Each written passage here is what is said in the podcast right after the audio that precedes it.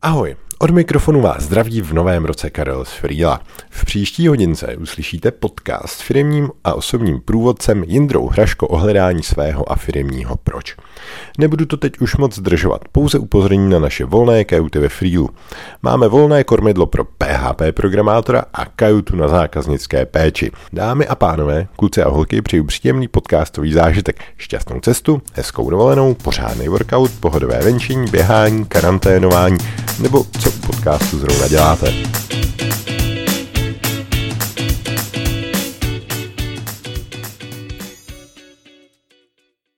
Já mám dneska tady tu čest mít eh, ve studiu firmního a osobního průvodce Jindru. Ahoj Jindro, díky, že jsi udělala čas. Ahoj, ahoj, zdravím. Tak a já mám na tebe hnedka na úvod eh, těžkou otázku. Eh, ty totiž přicházíš nejen do firem hledat jejich proč. A mě by zajímalo, proč je to důležité. No, když jsem uslyšela těžkou otázku, mám pocit, že je velmi těžká ta otázka. Takové trošku podsunutí bych řekla. Proč přicházím do firem, proč? Každá firma, každý člověk, pořád něco řešíme. Zabýváme se tím, proč e, jsem dneska unavený, proč nám odcházejí lidi, proč e, nedokážeme vydělat tolik, kolik bychom chtěli. Těch otázek je velmi mnoho, jsou různé a někdy mám tu možnost být u toho, když se ty otázky řeší. Takže asi takto. Mm-hmm. Tak jinými slovy bys řekla, co, co, co ty děláš? Já ještě takhle na úvod nadhodím, že právě jsme spolu včera měli velice příjemný workshop několika hodinový, kdy jsme vlastně rozklíčovávali jako nějaký hodnoty freela, trošku nějakou naší vizi, naše, naše hodnoty. Přišlo nám to všem velice zajímavé, tak jsme se domluvili i tady na tom podcastu. Ale tak jestli můžeš tvýma odbornýma slovama říct, proč je tohle z toho hledání a nastavování takových věcí důležitý? Teda? Já se věnuju eh, firmám v takových jako dvou hlavních oblastech. Ta první oblast je eh, oblast lidí, takže nějaké HR, moderně řečeno. A druhá oblast je v takovém, bych řekla, tématu poznej svoji firmu.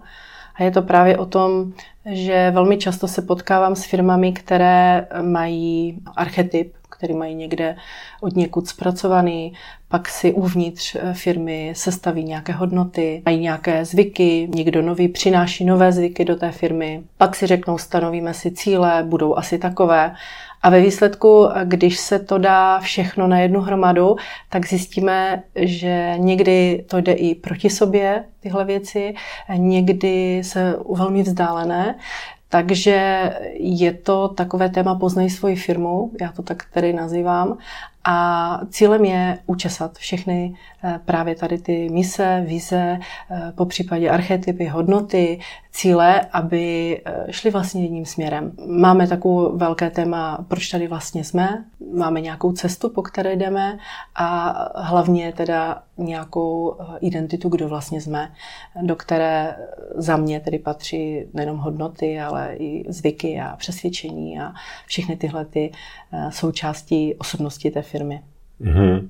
Dokázala bys třeba pro někoho, kdo klidně podniká už několik let a tohle to do, do téhle chvíle neřešil, prostě, já nevím, může to být agentura, která dělá reklamu, tak dělají reklamu pro svoje klienty a řekněme, že neměli čas řešit nějakou misi, vizi. Co taková firma získá, když si tohle teda takhle ukotví? Tak otázka je, proč by to měli mít, nebo proč by to měli chtít. Většinou, když tady tohleto řeším, tak je to v momentě, kdy si firma uvědomuje, že potřebuje, aby lidé se nějakým způsobem rozhodovali. Takže já nazývám hodnoty firmy takovými rozhodovacími klíči. A je to ten moment, kdy se třeba rozhodujeme potřebujeme skontaktovat zákazníka. Jak ho skontaktujeme? E-mailem nebo mu raději zavoláme. Pokud máme někde v hodnotách nastavené, eh, že vztahy jsou pro nás velmi důležité a budeme mít představu, že zrovna, nebo budeme se domnívat, že eh, to, to zavolání bude osobnější než ten e-mail, budeme volit ten telefonát. Takže je to takové rozhodování. Mm-hmm. Takže eh, výsledkem třeba takového workshopu s tebou jsou i nějaký komunikační šablony, tone of voice a takovýhle, eh, takovýhle věci? Tak pokud eh, si určíme, kdo vlastně jsme, mm-hmm. tak s tím už, když řeknu sem, a teď zkusím třeba do toho trošku zamíchat ten archetyp, ale bokem firem, tak když jsem matka, tak komunikuju možná trošku jinak než otec. Mhm. A co se stane, když firma nemá určený, jaký je archetyp, nemá nikde výslovně řečený, jaký má hodnoty. Nebo vlastně já častokrát i jsem viděl, že, že firma hlásá takový ty hodnoty, který ale na, zvenku nic neřeknou, jakože prostě upřímnost, něco, něco, ale vlastně v důsledku nic, protože to jsou jenom jako nějaké vlastnosti, který si asi řekne, že má každá firma, nebo jak přistupuješ třeba k něčemu takovému, co si o tom ty myslíš? Tak pokud máme stanovené hodnoty a nežijeme je, nebo nerozhodujeme se podle nich, to znamená, že příklad máme hodnotu upřímnost, Teď je otázka, zda dokážeme nebo umíme být upřímní, nebo zda jsme ve fázi, kdy volíme mezi tím být otevřený a upřímný, a, nebo milý a laskavý a, a neumíme skloubit obě dvě tyhle formy, tak pak ta hodnota za mě je bezvýznamná, protože ji nežijeme. Není to, není to pro nás důležité. Mm-hmm. Jo, v tu chvíli. Dobře. Já bych se zeptal možná i, jak se vlastně tady k tomu hledání, proč eh, ve firmách dostala.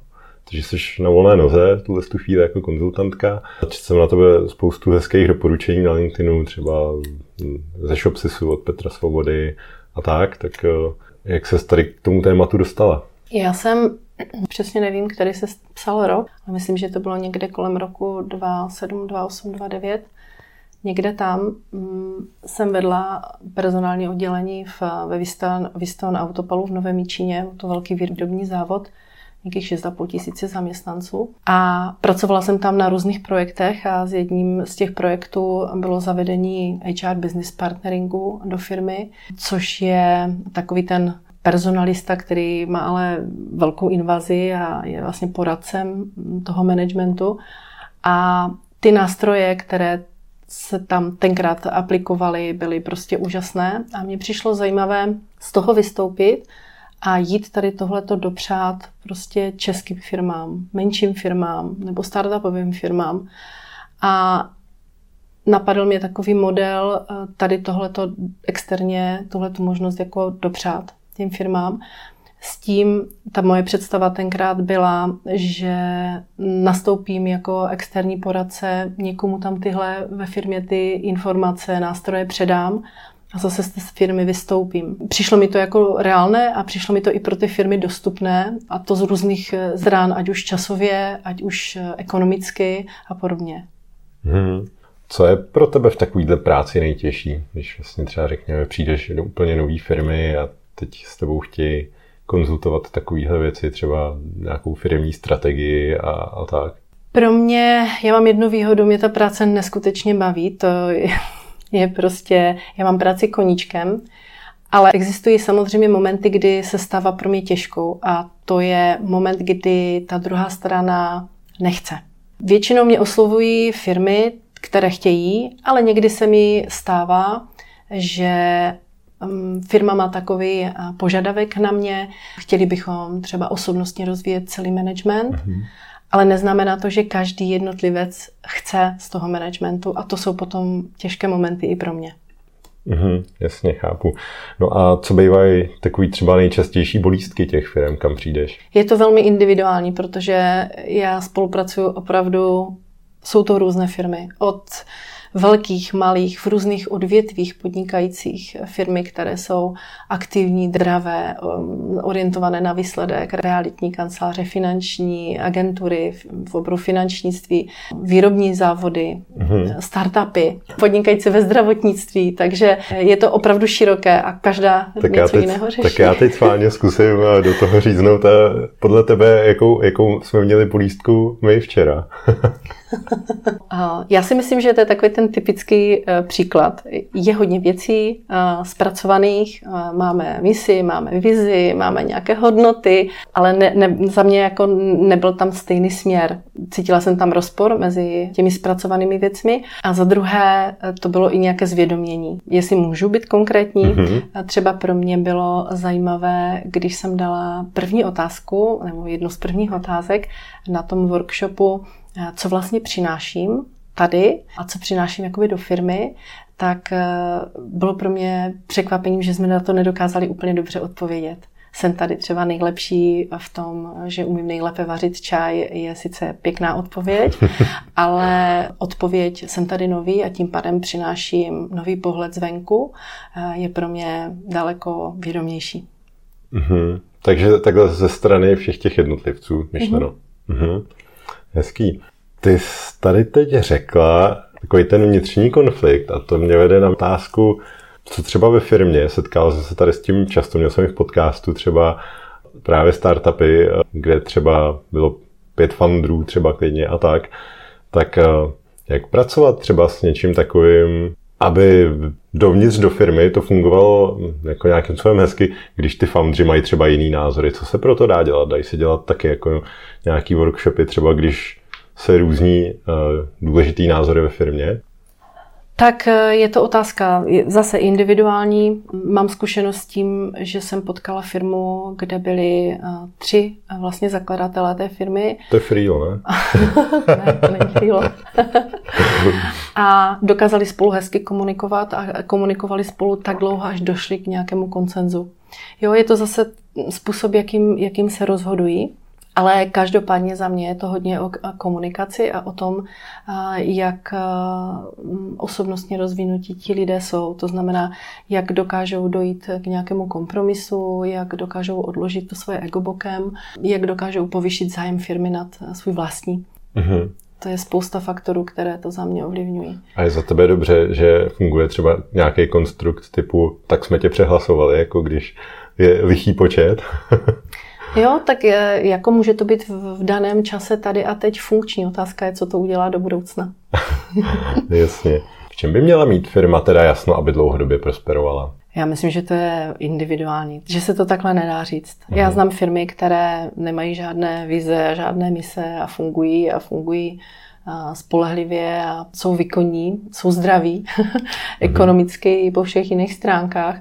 A jsou firmy, které bez toho nedokážou žít potřebují to prostě pro svůj, pro svůj klid a pro svoje bytí. Dokázala bys vzpomenout třeba na nějaký příklady?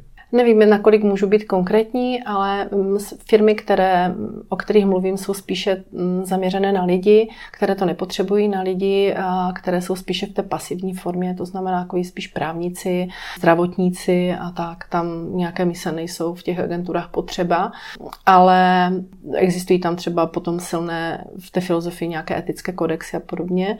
Ale zase eh, firmy, eh, které jsou na, na tom vyloženě eh, závislé, jsou spíše takové ty firmy, které jsou v té oblasti aktivity a v té oblasti těch lidí, to znamená nějaké startupy, mm, inovativní firmy, které procházejí hodně změnami a jsou velmi turbulentní a potřebují se přizpůsobovat. To znamená v tuto chvíli třeba firmy, které jedou na agilní filozofii a podobně. Uh-huh. Tam je potřeba se něčeho držet. No a co bys třeba doporučila právě tady těm firmám, který třeba hodně rostou a tak, tak co můžou dělat pro to, aby i při nějakým velkým tempu růstu, nebo i třeba vlastně při takových těch změnách, které se dějou teďka za covidu, že jsme na home office, mm-hmm. tak aby se nějak udržela firmní kultura. Myslím že jako mít nastavený nějaký hodnoty a tak je určitě fajn, ale máš i třeba jako nějaký praktické věci pro udržení firmní kultury při častých změnách? Někdy mám pocit, že jsou to právě jako lidé, kteří tu firmu brzdí v tom rozvoji, protože potkávám se s tím, že někdy firma zbytečně řeší nějaké věci, které se řeší úplně sami. Předpokládáme, že pro lidi bude problém tady to. Předpokládáme, že lidé budou mít eh, špatný přístup tady k tomu, eh, že to bude pro ně těžké. A nakonec zjistíme, že tomu tak vůbec není. Že ta přirozená nějaká ozdravnost těch lidí že to funguje i samo a funguje to dobře. Takže mhm. někdy, někdy potkávám i situace, že spíše jakoby brzdíme v tom rozvoji. Tak já těch obecných rad pro druhý bych teďka na chvilku skočil zpátky k tobě a, a trošku k úvodu toho podcastu, že mě by zajímalo, jaký je tvoje proč. Mám, mám toho spousta. Já mám možnost provázet různými proč firmy a jednotlivce. Mám tu možnost díky všemu být provázena. Takže já mám svého průvodce svých proč, který hmm. mi pomáhá zvědomovat moje proč. A to na různých oblastech. Pokud bych měla říct příklad, tak Teď naposledy uh, jsem se vlastně potkala s člověkem, který mi pomáhá i pracovat s hlasem.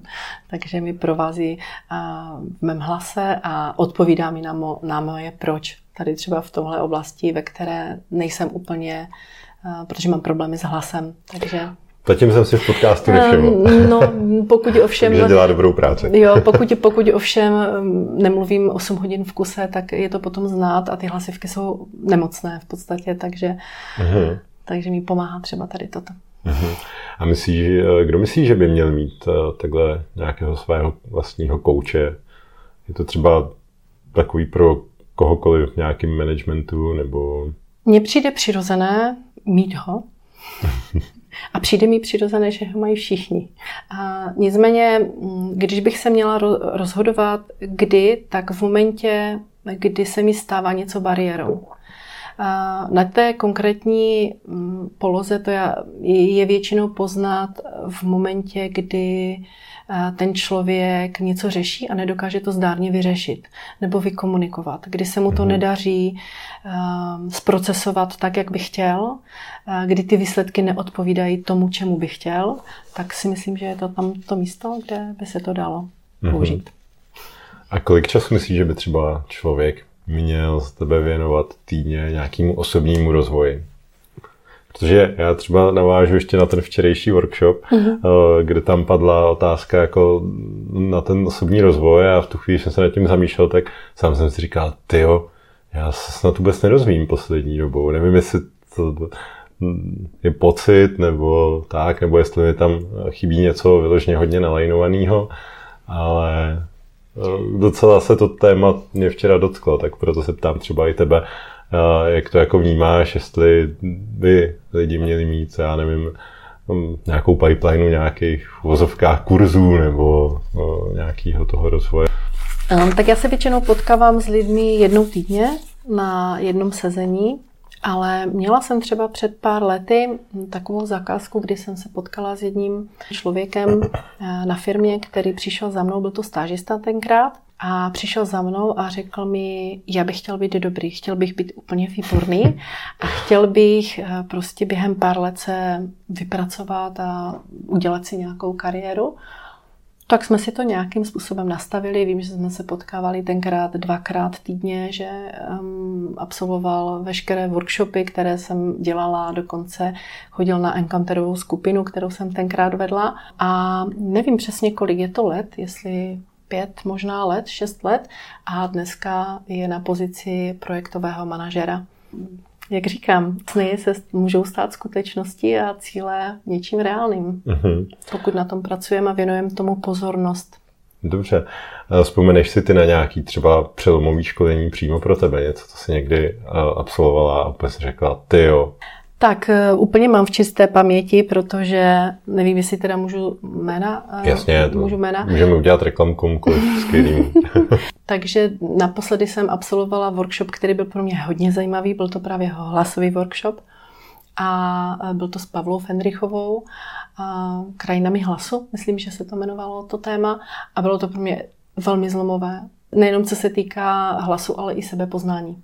Mm-hmm. Protože opravdu vyjít eh, z toho diskomfortu eh, na tom workshopu mezi všemi vlastně zpěváky začít zpívat jako nespěvák bylo velmi okay, zajímavé. to asi bylo trošku za hranicí komfortní zóny předpokládám. Ano, to já ráda. já, to, já taky takhle dělávám občas, že ty lidi, co mě musí poslouchat, tak je dávám mimo komfortní zónu.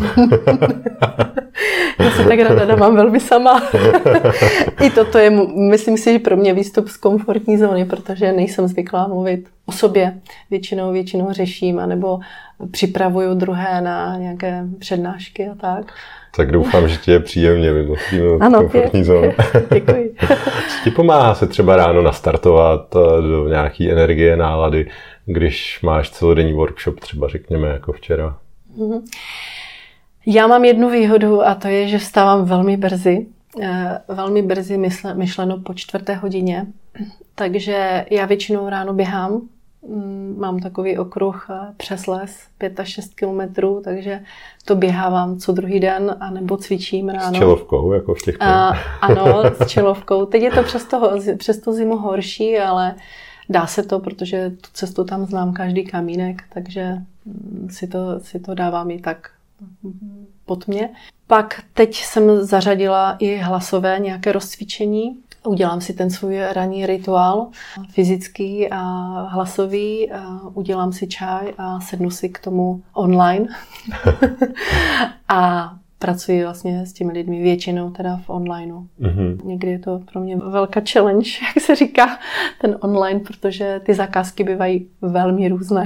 No hlavně asi musí být docela náročné jako půl dne eh, něco říkat do, do té webkamery a třeba ani nevidět nic na druhém konci, tak No, ehm, jedna, jedna třeba zakázka, ty zakázky bývají různé, protože buď pracuji s jednotlivci, ale nebo i s celými týmy, ale jednou jsem dostala taky takovou zakázku, byl to komunikační workshop. Cílem toho bylo projít nějaké komunikační nástroje a i stmelit nějakým způsobem ten tým. To bylo zadání. Takže já jsem si říkala, OK, nachystala jsem si to všechno, byla jsem paní z komunikaci. Já jsem říkala, kolik těch lidí bude paní mi řekla okolo 50. Bylo to online. Já jsem vůbec nevěděla, jak mám na to jít a jak to vlastně udělat, protože na ty lidi vlastně vůbec nebudu vědět. To, bylo první, co jsem si uvědomila. Ale bylo pro mě zajímavé, eh, když jsem dala první takovou na rozehřátí a řekla jsem, prosím, abyste zahrajeme si hru na rozehřátí a Zkuste eh, plynule za sebou první, druhý, třetí, abychom vlastně věděli, kolik je tady lidí. Asi po 15 minutách jsme to zdali, protože jsme to nebyli schopni udělat. Takže někdy to bývá taková jako výzva. A vzpomenej si třeba ještě na nějaký vtipný zážitek, třeba i z offlineového školení, něco, co kde se třeba Ježíš Maria, jak, jak tohle to dopadne, nějaký překvapení, nebo nějaký, nějaký fail, který se nakonec povede vybalancovat nebo něco takového? Někdy mám pocit, že ta moje práce je jakoby hodně situační. Já jsem ten člověk, který nachystá si ty prezentace, já si vezmu ten, ten fix a prostě potřebuji akorát na něco psát. Většinou to bývá takový ten situační humor, jo, který tam probíhá, že někde přijdu a teď tam jako třeba do rýla a a teď tam není na co psát, takže kluci přimontují nástěnku na zeď. Real time. takže to je takový situační humor. Jo. Ale ne, nespomenu si tuhle chvíli teď tady a mhm. je to, je to, je to improvizace vždycky, mhm. protože tvoříme to společně.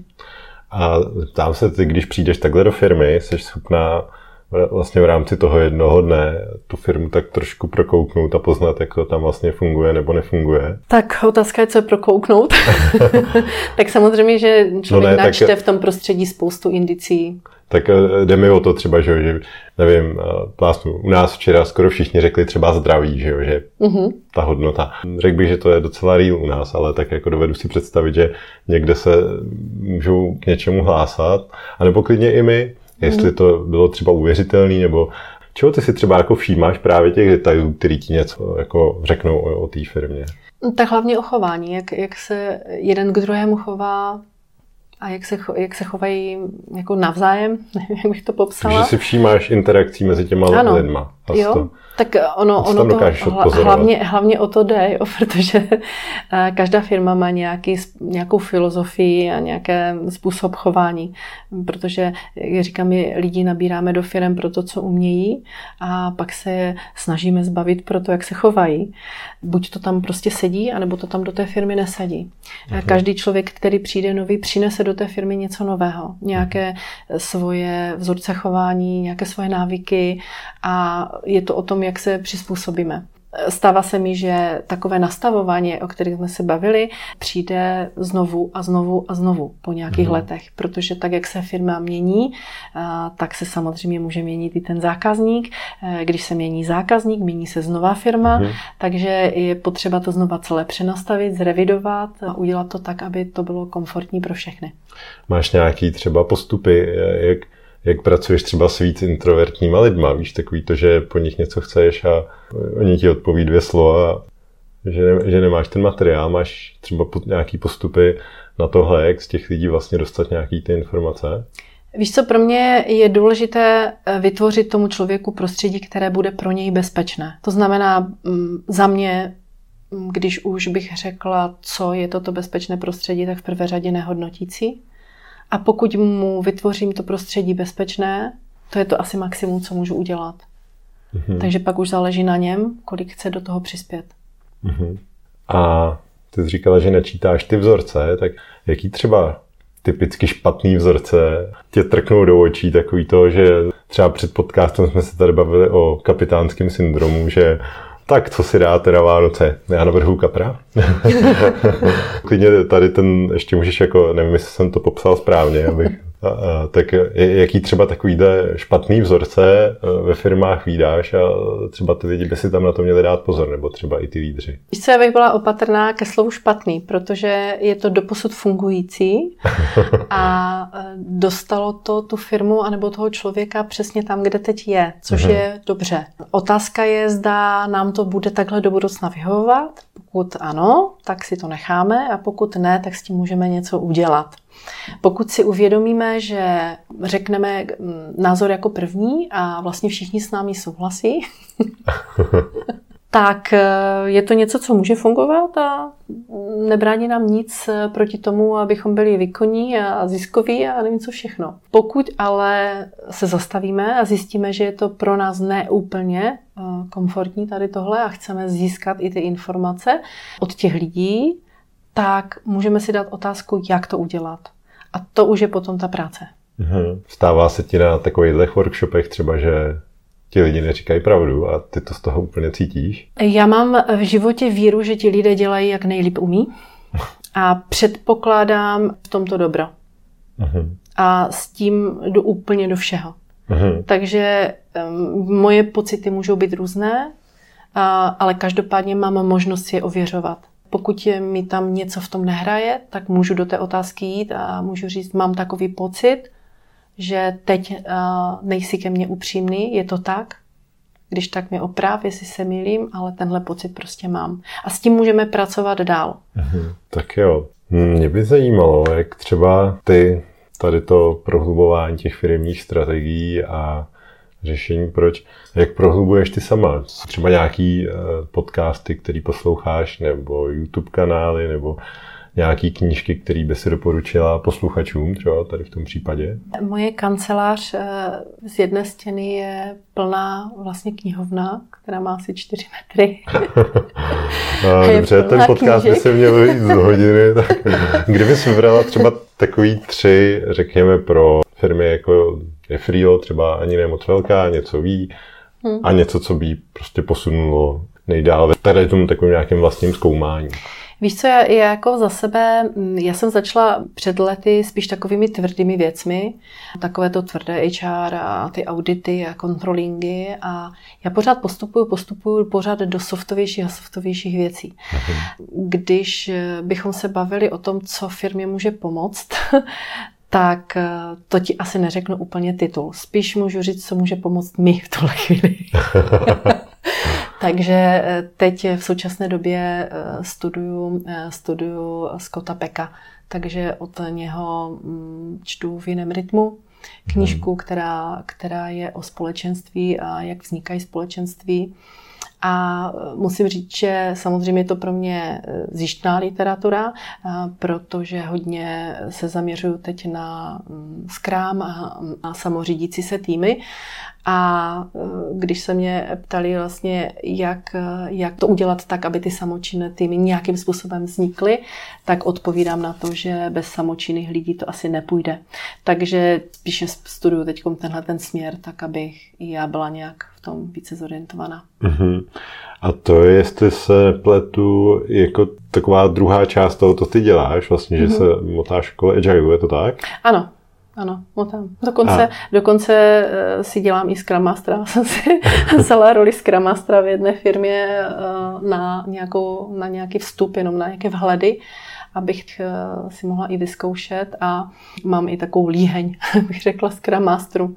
Mm-hmm. Takže a jaký ty na tady to máš jako v podstatě pohled, že když vezmu jako někoho, kdo se tím zabývá víc, třeba Vojta Macíček ze Shopsisu, tak ten právě jde tady do, do těch témat jako vlastně hodně správně a říká, no my v Shopsisu jsme jenom agilnější, abych to vůbec ne...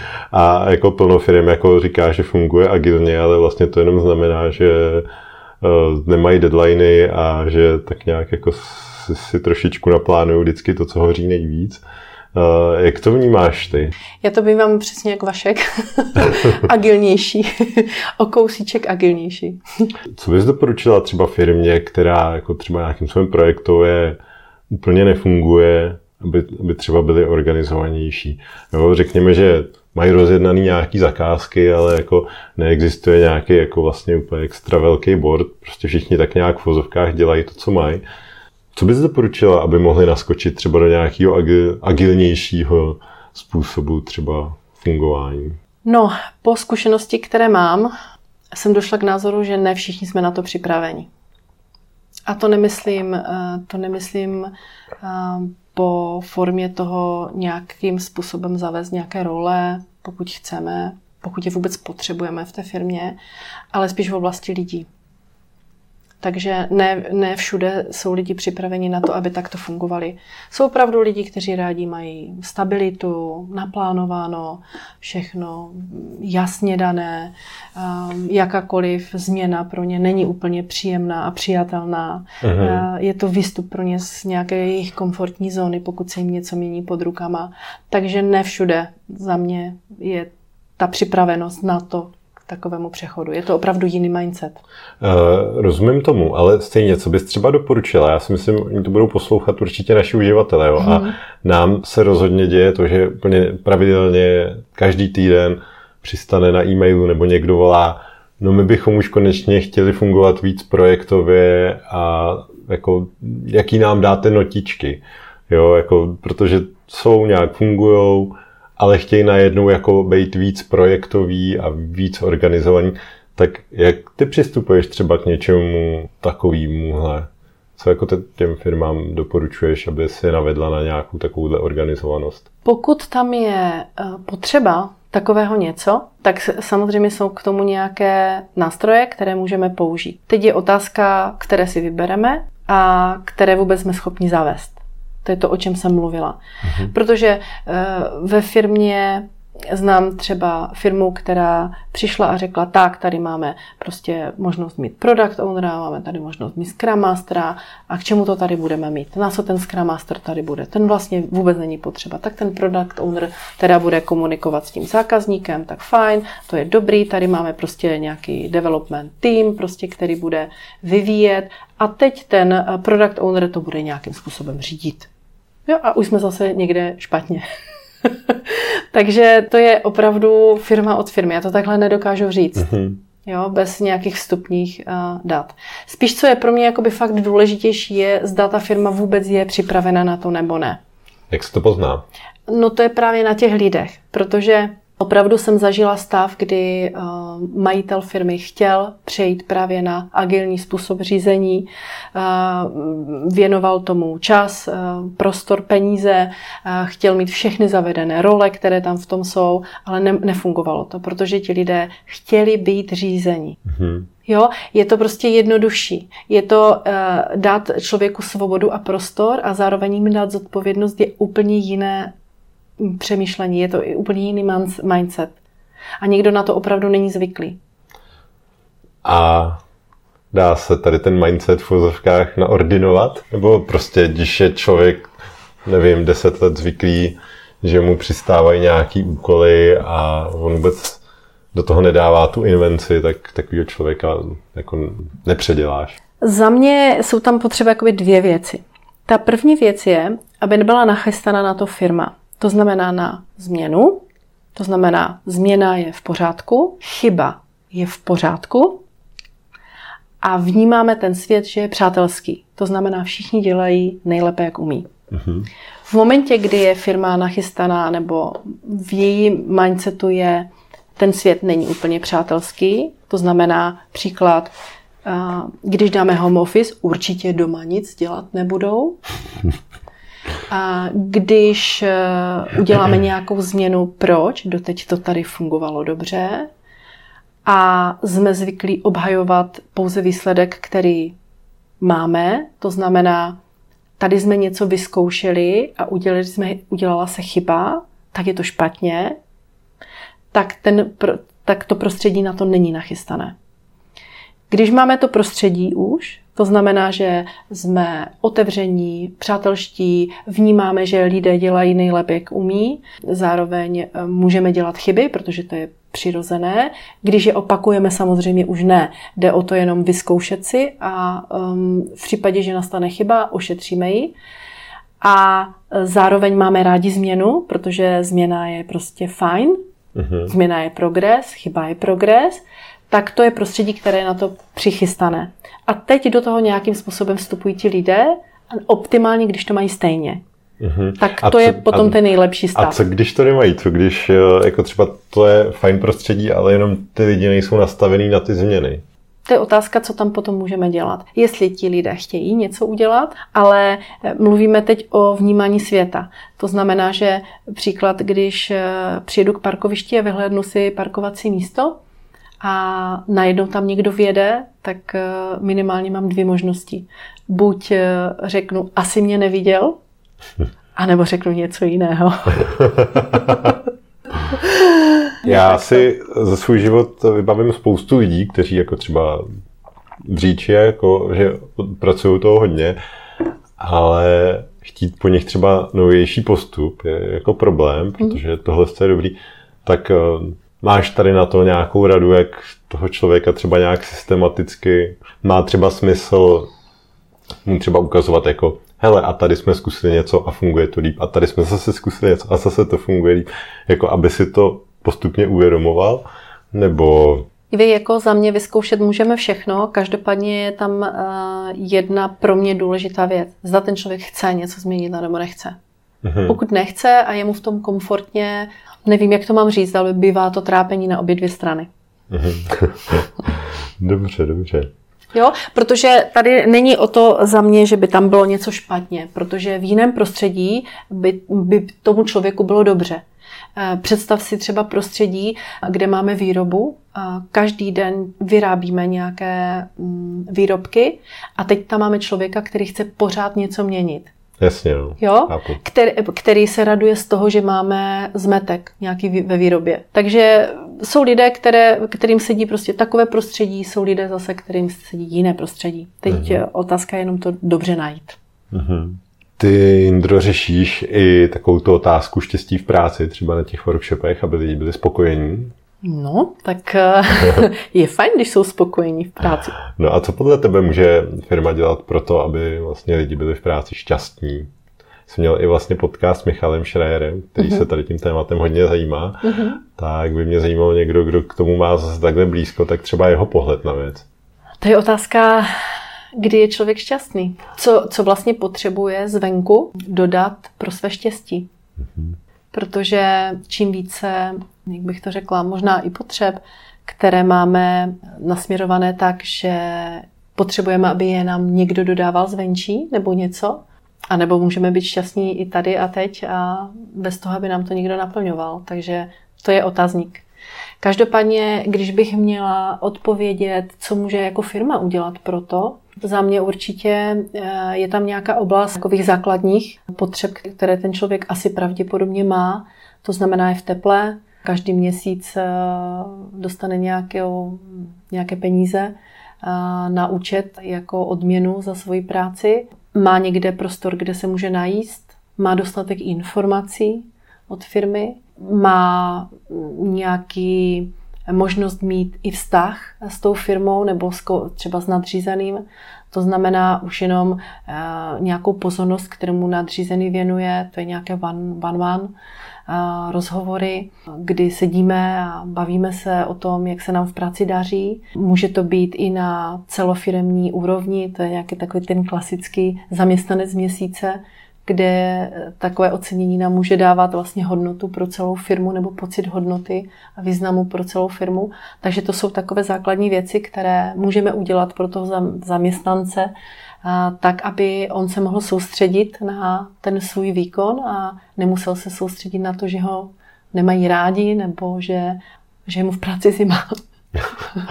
Jasně. Já ještě tady před podcastem zaznělo, tak mi to přišlo, teď jsem se na to vzpomněl, mm-hmm. takový zajímavý, že ty si říkala, že vlastně nejsi zvyklá moc mluvit, mm-hmm. že mhm. to vlastně, nebo v podcastech, mm-hmm. nebo takhle, ale přesto si uh, připravovala nějakého svého svěřence na TED Talk. tak, taky, uh, taky, taky. Zajímalo by mě, jak se na to dá při, připravit, ne, že bych se teda na nějaký chystal, ale eh, četl jsem třeba i tu knížku Mluvte jako TED, nebo jak to mhm. přesně bylo, tak to bylo zajímavé, tak mě by jenom zajímalo, jak třeba vypadá taková nějaká příprava ze strany kouče.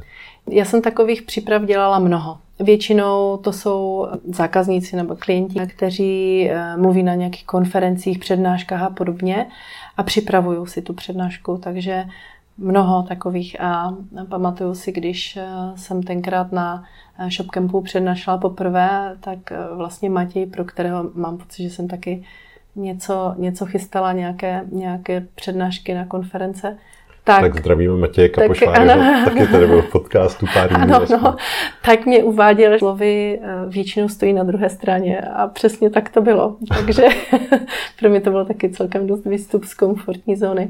Protože raději mám spíš takové, eh, letos třeba na Shopcampu jsem měla možnost mít workshop, který je pro mě pohodlnější, kde se to tvoří, je to kreativní, můžu, mm-hmm. můžu být v, v, s lidmi přímo v interakci, to je pro mě jako to nejlepší asi to bylo vidět i včera na tom našem workshopu, že ta interakce s lidma, tak tam byla jako ryba ve vodě.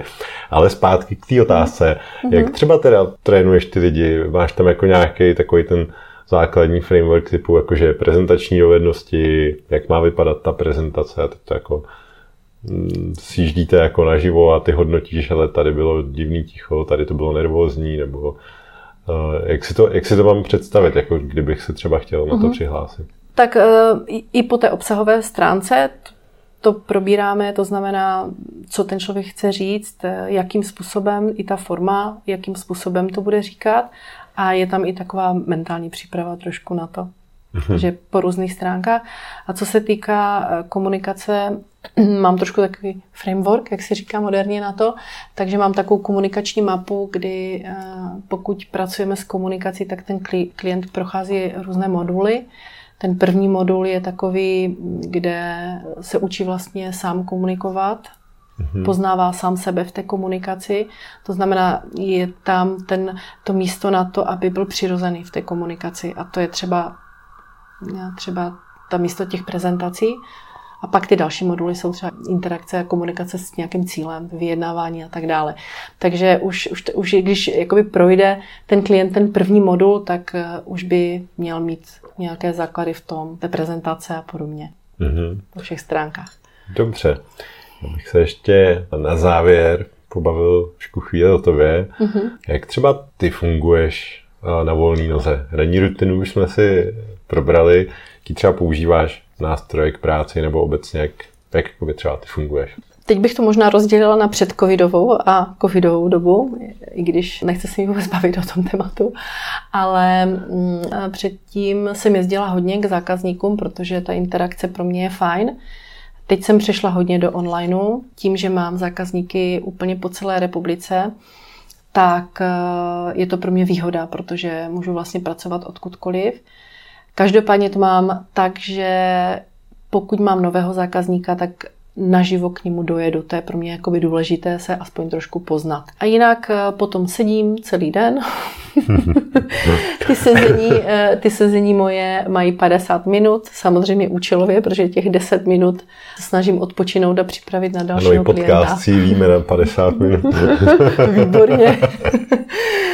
tak a, a takhle mám jako dopolední blok, pak mám nějakou přestávku na oběd a pak mám odpolední blok, takže většinou začínám kolem té 7 hodiny ráno a končí vám kolem té 6. 7 hodiny večer. Mm-hmm. Takže tak, teď jsem si vyčlenila jeden den nebo měla jsem chuť si vyčlenit jeden den, protože píšu knížku, takže chtěla jsem se věnovat té knize, ale samozřejmě už mi tam do toho něco vlezlo. Takže eh, myslím, že to byla třetí, třetí úterý, mm, které jsem měla jakoby volné a už jsem cestovala k zákazníkovi do Plzně.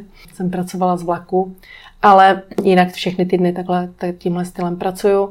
Mám ráda, když klienti jsou se mnou jako úplné interakci, takže mi můžou kdykoliv zavolat, v sobotu, v neděli, není to pro mě problém. Mm-hmm. Mám to ráda, když tam máme jakoby vztah mezi sebou. No a prozradíš nám, o čem to bude? a bude to o tom, nevím ještě, jak se to bude jmenovat. Pracovní název je právě Poznej svoji firmu a je to o nastavování, protože už jsem to dělala několikrát a myslím si, že by to mohlo být zajímavé pro firmy eh, si to přečíst nejdříve mhm. a možná, pokud to budu mít dobře napsané, že tam nebudu muset ani jet. no a to bys chtěla? Hmm, pohodě. tak jo, hele, kdyby se směla znovu narodit, do jaký země by to bylo? Já jsem spokojená. Musím nicméně říct, že v jednu chvíli obě dvě moje děti žily na Islandu. A mhm. když jsem tam byla, když jsem tam poprvé přijela, tak mám pocit, že třetí den jsem se ptala, co musím udělat pro to, abych tam mohla žít. Takže možná bych si vybrala asi takovou zemi. Já jinak jsem spokojená. Takže hodně přírody a málo lidí? Nebo... Hodně přírody a málo lidí, přesně tak. Odpočívám v tichu teda. a co by si zkázala 18 leté Jindře? Neber si ho. tak, takovou odpověď, to je tady ještě ne, já si myslím, že já jsem jako spokojená úplně s tím vším, eh, co je. A mám ráda svobodu a tu jsem si jakoby vždycky dopřála a snažím se ji dopřát i těm klientům všem. To znamená, i v tomhle režimu funguju, aby to bylo hodně svobodné. A proto to mám i tak, že dávám jakoby první konzultace, první potkání zdarma. A nemám ráda žádné závazné smlouvy a Aha. dalšího půl roku tady s námi budete. Je to opravdu individuální, když se nám to nelíbí, jdeme od toho, když to chceme, jdeme do toho. Takže tu svobodu mám ráda a tu si jako dopřávám. Takže. Já jsem spokojená. S chodou okolností točíme krátce po 17. listopadu, tak co to třeba pro tebe znamená, nebo jak tady ten den prožíváš? Já jsem v té době byla na vysoké škole, takže já jsem byla mezi jako těmi studenty, prožívala jsem to v tom studentském módu, ale pro mě je svoboda volba. A pokud ji mám, tak jsem spokojená. Uh-huh. Snažím se to dopřát si i v tom soukromém životě. A když jsi byla teda na vysoké, tak mm-hmm. to jsi byla jedna z těch, co mlátili těma obuškama tam, nebo? Eh, víš co, já jsem studovala v Ostravě tenkrát, jo, tak, takže my jsme to až tak neprožívali. Mm-hmm. Jo? Protože naše starost byla, co budeme dělat s tím, pokud nám změní profesory. jo? Protože musím říct, že jsem prošla těch škol několik ale ta původní škola eh, byla taková, já jsem studovala vlastně matfis, tak to bylo takové, že jsme byli zvyklí na ty profesory a byly to opravdu kapacity v těch eh, oborech a tenkrát se řešila politika, takže nám bylo v podstatě trošku možná jedno, jestli ten profesor eh, je ve straně nebo není. Pro nás bylo důležité udělat tu zkoušku, abychom dodělali školu. Mhm. Takže spíše tak. Ale neříkám, že pro všechny. Já jsem to tak tenkrát vnímala. Mm-hmm. Čím se někomu udělala největší radost v poslední době? Chci říct eh, dneska synovi, když jsem mu objednala jídlo a dali jsme, si, dali jsme si spolu oběd a tady v Praze. No já věřím, že mu to radost určitě udělalo. Můžu říct, co udělalo radost mi, protože mi lidé dělají neustále radost. Neuvědomuju si. Možná, možná že je tvořím, ale nějak jakoby vědomě netvořím. Prostě mm-hmm. jako jenom žiju tím. A kdo tě v podnikání nejvíc ovlivnil a čím? Jakoby Nemůžu říct, že vlastně podnikám. Já prostě dělám, co mě baví. Takže nemám žádné jako vzory vůbec. Vzpomeneš si na nějaký selhání, který když teď vidíš zpětně, tak jsi za to ráda, že to tak dopadlo? V osobním životě bych mohla tady být do večera, ale já mám přesvědčení, že ty věci se dějí tak, jak se mají dít. Prostě a řeší se, jak nejlépe se řeší. Mm-hmm. Nevím, jestli jsem úplně ten člověk, který mu jakoby vyhodnocuje to, co se nepovedlo přesně tím, že se to nepovedlo. Že někdy se může zdát, že se ty věci nepovedou, ale třeba i čas ukáže, že to bylo to nejlepší, co tenkrát bylo. Mm-hmm. Já to tak nemám, že bych, že bych si řekla, je to se mi nepovedlo, tohle bylo selhání, nebo tohle byla chyba. Mm-hmm. Tohle bylo třeba jinak, než obvykle. Dobře. Co máš na čere nejradši? Jako je to zhodou okolností dva dny, kdy eh, jsme zapli s manželem televizi a běželo tam Zítra to roztoučíme, drahoušku. A musím říct, že jsem si opravdu sedla na zadek a řekla jsem si, tohle je přesně to, co nikde jinde snad nenajdem. Takže ten humor je prostě skvělý a zvlášť ten přístup i jeden k druhému. Kdo je podle tebe úspěšný? Kdo je spokojený? Je něco, na co si v životě vlastně změnila názor, že byla třeba o něčem přesvědčená, že něco nějak, nějak je, ale pak dospěla a uznala, že ty jo. Velmi mnoho věcí. A třeba v poslední době? V poslední době eh, třeba koloběžky. A teď Takže, myslíš takový ty bolty v ulicích? Přesně no? tak, úplně... Tak jaký jsi měla názor a k čemu jsi dospěla? No tak měla jsem, eh, poprvé, když to u nás ve městě vzniklo, tak to bylo velmi otravné, pletlo se to po silnicích No ale ve výsledku, když jsem potřebovala z hlavního nádraží jako z místku, no tak eh, jsem zjistila, že to je úplně ten nejlepší dopravní prostředek, který může být a že se na tom dá převést i kufr. Takže přesně si pamatuju ten okamžik, kdy jsem přišla a potřebovala se z toho nádraží dostat a stál tam takový malý kluk a já mu říkám, jak to funguje. A on se na mě podíval a říká, máš apku? Říkám, nemám, ale budu mít.